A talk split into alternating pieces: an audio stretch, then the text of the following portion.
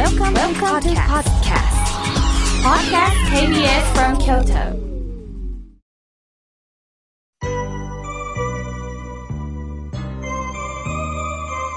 さあ、ここからはたくさんのメッセージをいただきましたので、順に紹介させていただきます。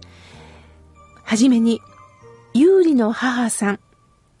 妙慶さん、実は私の母親が昨年亡くなりました。私は近くに住む私の娘、つまり母親にとっては孫になります。先日娘が足のないおばあちゃんの夢を見て理由を聞くと、あなたが元気か心配と答えたそうです。それから娘の希望で墓参りに行くようになりました。残ったものの都合で墓参りは問題ないですよね、とのことです。はい、もちろん、墓参りというのは亡き人の慰めだけではないということをぜひ知った上でお墓参りされてくださいね。その時には、例えばお寺さんのお墓であれば、中心はご本尊がありますので、いきなりお墓に行かれる方がいますが、まずお寺の本堂の中心のご本尊に合唱してください。そして次に、お墓。納骨堂の方は納骨にお参りをしてください。なぜなら、私たちのご先祖様、亡き人は阿弥陀様のお浄土におられるんです。すると、まず阿弥陀様に一礼して合唱して、それからお墓参りに行かれてください。その時には、守ってね、おばあちゃん私を守ってね、とお願い事だけをせずに合唱しながら、南無阿弥陀仏のお念仏を唱えましょう。そして、あの、お供え物はね、あの、お花はもちろん、あの、託したままでいいんですが、お供え物は、もしも生とかだったら、持って帰っていただきたいなと思います。そしてそれを無断なく食べていただきたいと思います。きっとね、あなたの娘さんも、おばあちゃまのことを気になりながら、気になりながらそれが夢に出てきた。ああ、つながっているんですね。これを聞いて私も心があったかくなりました。ありがとうございます。さあ、続いての方です。メールをいただきました。えー、ピッコロさん、ありがとうございます。妙慶さん、コロナウイルスもまだまだ先がわかりませんね。我が社は休業中です。とのことです。そうですか。秋のサンマが高いんですよね、とも書いておられます。ほんと今年はね、サンマさん、本当に今、秋の味覚なんですけど、高いですよね。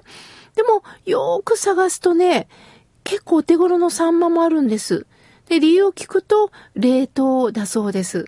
だから、冷凍もきっと美味しいと思いますのでね、味わってもいいし、逆に今、高級魚がお安くなってるそうですね。なかなか皆さんね、あの、レストランに行きにくいということで、えー、お魚屋さんも安く提供してくれてるところがありますということを感じました。さあ、続いての方です。メールをいただきました。南のワッペンさん。いつも励ましていただきありがとうございます。今日も留守番です。私の行く支援学級も、えー、学級閉鎖になって、でも、クラスはみんな元気です。ほっとしております。とのことです。心配ですよね。早くみんなでね、会いたいでしょうね。昔のように戻ってくれたらいいんですが、本当にそれをね、願うばかりです。続いての方です。安代さん、いつもメールありがとうございます。妙慶さんのご報は楽しみです。私は名前を受け継いでもらうために主人と結婚しました。父は6年前、母は今年のお盆見送りました。母には大変お世話になりました。精一杯恩返し努めたいと思います。妙慶さん、南無阿弥陀仏、力を抜いて頑張っていきますとのことです。ありがとうございます。安代さんにも南無阿弥陀仏が届けられたということで本当に嬉しいです。これから力を抜いてぼちぼちとやっていきましょう。続いての方です。みどちゃんさん、ありがとうございます。レンコン入りの肉団子を家族が美味しい美味しいと言って食べてくれました。心が笑顔になりましたとのことです。そうなんですか。レンコン入りの肉団子を作られたんですか？それはもう手間暇かかりましたね。栄養バッチシですもんね。これから寒くなるとね、この根のものがいいと言われてます。体を温めてくれるんですよね。みどちゃんさん、美味しいと言ってくださった家族にもね、あの、ほっとしましたね。また何を作ったか教えてくださいね。ありがとうございます。続いての方です。えー、千葉県より菊池さん、ありがとうございます。いつも聞かせていただいておりますとのことです。えー、菊池さんはね、いつもお内仏に毎日お参りしたことをメールでね、教えてくださっております。ありがとうございます。さあ、続いての方です。コスモスさん、ありがとうございます。妙慶さん、井村屋さんの洋館が届きました。ありがとうございます。テレビで京都に多くの人が旅行していますよね。その様子も見ていましたとのことです。そうですね。あの、連休はね、やはりどっと皆さんね、旅行に出かけられましたよね。もうストレスも溜まります。京都もね、多くの人がこれからも来られるでしょうが、昔のようにはいかないと思います。常に手洗い、うがい、そしてマスクは必ずつけながら、極力ちょっと距離を置きながら気をつけながら、思いっきりね、リフレッシュしていただきたいなと思います。そして次のおはがき。おはぎ大好きさん、森口よりいただきました。達筆ですね。またね、あの、いろんな色で、えー、アンダーラインを引いていただきまして、読みやすいです。妙慶さんのお話をお聞きすると、なぜか気分が穏やかになります。心地よい季節になったせいでしょうか。私が時々通るところのお寺に、標語のようなお言葉が書いてあるのでメモしました。無駄なことは何もない。無駄をする人がいるだけ。奪い合えば足らぬ。分け合えば余る。そうやなぁといつも思いますとのことです。わざわざ書き留めてくださったんですね。私たち、まあ、僧侶にとってお寺の掲示板って言うんですが、これはチャンスなんです。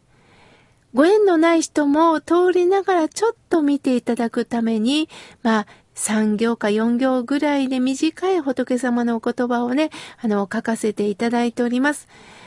駆け足の人はちょっと難しいかもしれませんが、歩きながらちょっと読んでほしいということでね、各お寺さんは工夫を凝らしてね、あの、読んでおられます。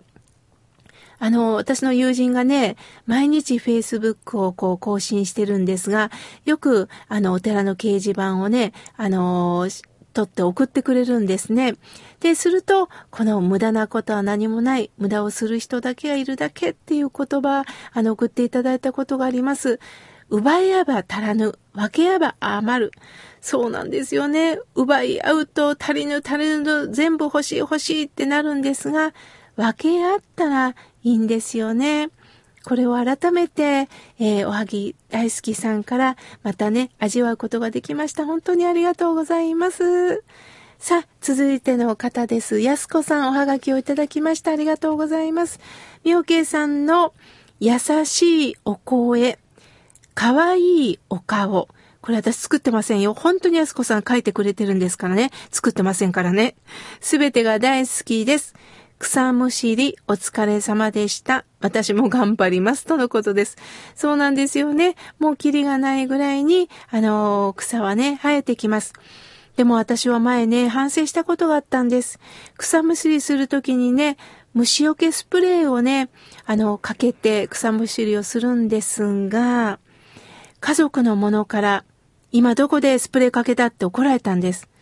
実は、アゲハチョウのさなぎを部屋で確保してね、あのー、カゴの中に入れてるんです。それを私気づかずにスプレーしてしまったんですね。直接当たったわけではないけど、部屋に充満してるわけです。いかに自分のことしか考えてなかったか、自分の都合しか考えてなかったか、家族に言われてドキッときましたね。ああ、本当やな。いや、私たちはね、草もそうですよね。可愛いお花とか、自分にとって好きなお花はむしることないんだけど、雑草、雑草って雑草ってないんですけれども、草むしりをしてしまうんですよね。でも、仏さんは、そんな自分に、そんな矛盾に気づきながら生きてほしいということを教えてくださいます。ありがとうございます。さあ、続いての方です。